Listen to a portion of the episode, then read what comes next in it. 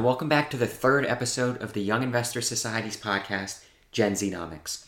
I'm your host, Gregory Shelsey, and today is the start of our fundamentals series, where I discuss the fundamentals of the stock market and how to get started in investing. So, today we're going to be talking about how to get started in the stock market and what you should know before investing your money.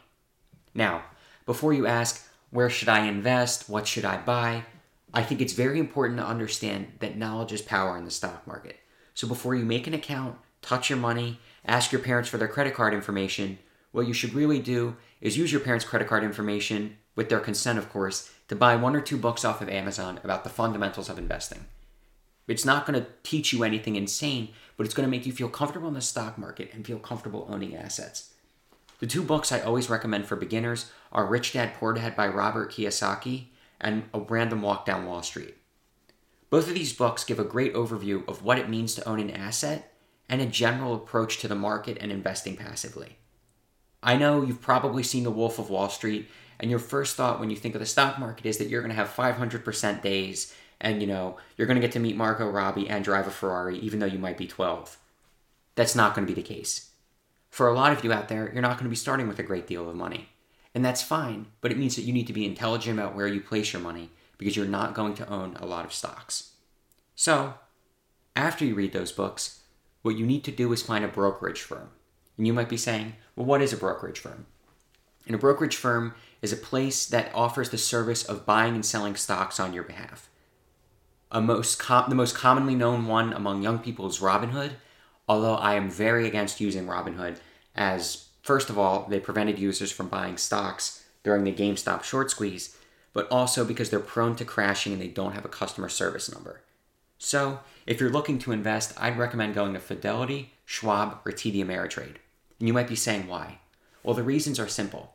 Number one, they have little to no commissions. On Wall Street, there's no free lunch, so of course, in some way, shape, or form, you're going to be paying commissions. But all three of these firms charge very little for their services. Secondly, they have a customer service hotline. I know I use Charles Schwab and I've been on the phone with people who've answered some real questions I've had, and it's been very helpful in helping me grow as an investor. And on top of that, they're reliable. Fidelity, Schwab, and TD Ameritrade have been around for years. They don't tend to crash frequently, and they offer a good service, especially for beginners. And because of their low cost and their reliability, it's really an ideal place to start. Now that we've discussed the brokerage firms generally, let's begin to talk about the products that they offer and how that applies to you. So, the main service that all these brokerage firms offer is a brokerage account. This can be made when you're over the age of 18, and it allows you to buy stocks and options and ETFs with little to no commissions, and it gives you the freedom to, tr- to trade stocks without, without any interference. The problem is, is that you need to be at least 18 to start it. And although that may not be an obstacle for some of my listeners, I know that for most of you, you aren't old enough to start your own brokerage account. Now, don't get, don't let your hopes down. That does not mean you can't invest. It just means you need to start a custodial brokerage account. A custodial brokerage account is basically a brokerage account, but it's in your parents' name initially. Then, when you turn 18, the account, its rights, and all of that stuff transfers over to you and serves as a normal brokerage account that anyone over the 18, age of 18 can make. And because of that, it's really convenient to, to start one. I know a few people who started brokerage accounts under their parents' name, and then when they turned 18, they wanted to make their own. The problem was, however, that then they had to liquidate all the assets in the old account to transfer it over to the one in their name. And if you're investing responsibly and you're investing for the long term, you really never want to have to liquidate your stocks and your index funds. So, if you're under the age of 18, I would recommend getting a, a custodial brokerage account from Fidelity, Charles Schwab, or TD Ameritrade, and then allowing it to transfer over to your name using your social security number once you're old enough to have your own. Now that we've covered everything in relation to brokerage firms and the accounts that they offer, let's begin to talk about what you should do with your money once you are able to start investing. A lot of new investors try and buy companies without knowing fundamentals and how to invest. And don't worry, I'm going to teach you that later on.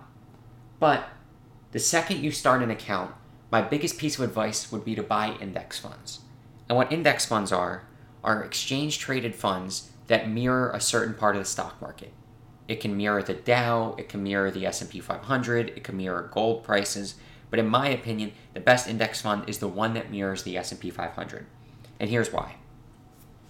The S&P 500 consists of the best publicly traded companies in the United States.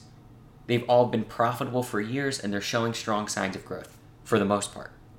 Although there are a few laggards in the S&P 500, by buying the index funds, you're essentially buying a little piece of each company within it. So if you buy one share of Vanguard's S&P 500 index fund, VOO, it's like you own a little bit of Apple, a little bit of Microsoft, a little bit of Amazon, and a little bit of Tesla, and you know, the rest of the companies. And the S&P 500 since the Great Depression has returned on average 10% a year. And at first that may not sound like a lot, but it really is, and here's why. The first year you start investing, you'll buy a few shares of index funds, and you'll make, you know, 8 to 10%, but because we're in a good market, you can make more. Now, as time goes on, you'll keep making 10%. But the thing is, you won't be making 10% on your original investment. You'll be making 10% on the 10% you made the year before, on the 10% you made the year before. This is called compounding. And although at first it isn't noticeable, it's what allows people to retire comfortably. Your parents probably are planning to retire by using a 401k or a Roth IRA, and the way they do it is by buying index funds and allowing their money to compound over time. And as you get more money, you can keep buying index funds. That's called dollar cost averaging, which is essentially buying more shares of index funds as time passes. A lot of people, it's a dollar cost average. At the end of every week or at the end of every month, they'll buy as many shares of index funds as they've decided they're comfortable buying. So if you're making $1,000 a week, maybe you buy one share of VOO every single week, or maybe every other week. But in time, it allows you to track the growth of the market as you continue to invest money. And it compounds beautifully. It may seem boring, but I would really like to tell you guys that that's Warren Buffett's go to strategy. He said multiple times in interviews that when he passes away, he's going to leave the money that he's made to his children in index funds, and he wants them to just let it compound. Albert Einstein called compound interest the eighth wonder of the world, and it's easy to see why. If you started with a million dollars today, bought index funds, and compounded it at 10% a year with no additional investment, in 70 years, by the time you'd be looking to retire or maybe to give it to your kids, it would be worth a few hundred million dollars. And no, that's not me being bad at math either. If you don't believe me, I'd strongly advise that you look up a compound interest, interest calculator on the internet and begin to play around with what compound interest does to stock portfolios. Now that you've learned the basics of brokerage firms, brokerage accounts, and index funds, you probably think that you're ready to take on Wall Street by yourself. The truth is that you're not. When I started investing, I did not know nearly as much as I know today, and not all of that is attributed to me buying and selling stocks on a somewhat regular basis. What really helped me grow and learn as an investor came from reading news articles, watching TV, and listening to podcasts. Most notably, I watched CNBC religiously. Every single day at 8 o'clock in the morning, I turned on CNBC, CNBC in my parents' living room and I just watched. And when I was first investing, not a lot of it made sense to me. I didn't understand how bonds worked, and I didn't understand why the market was up or why oil mattered, and this and that and the other.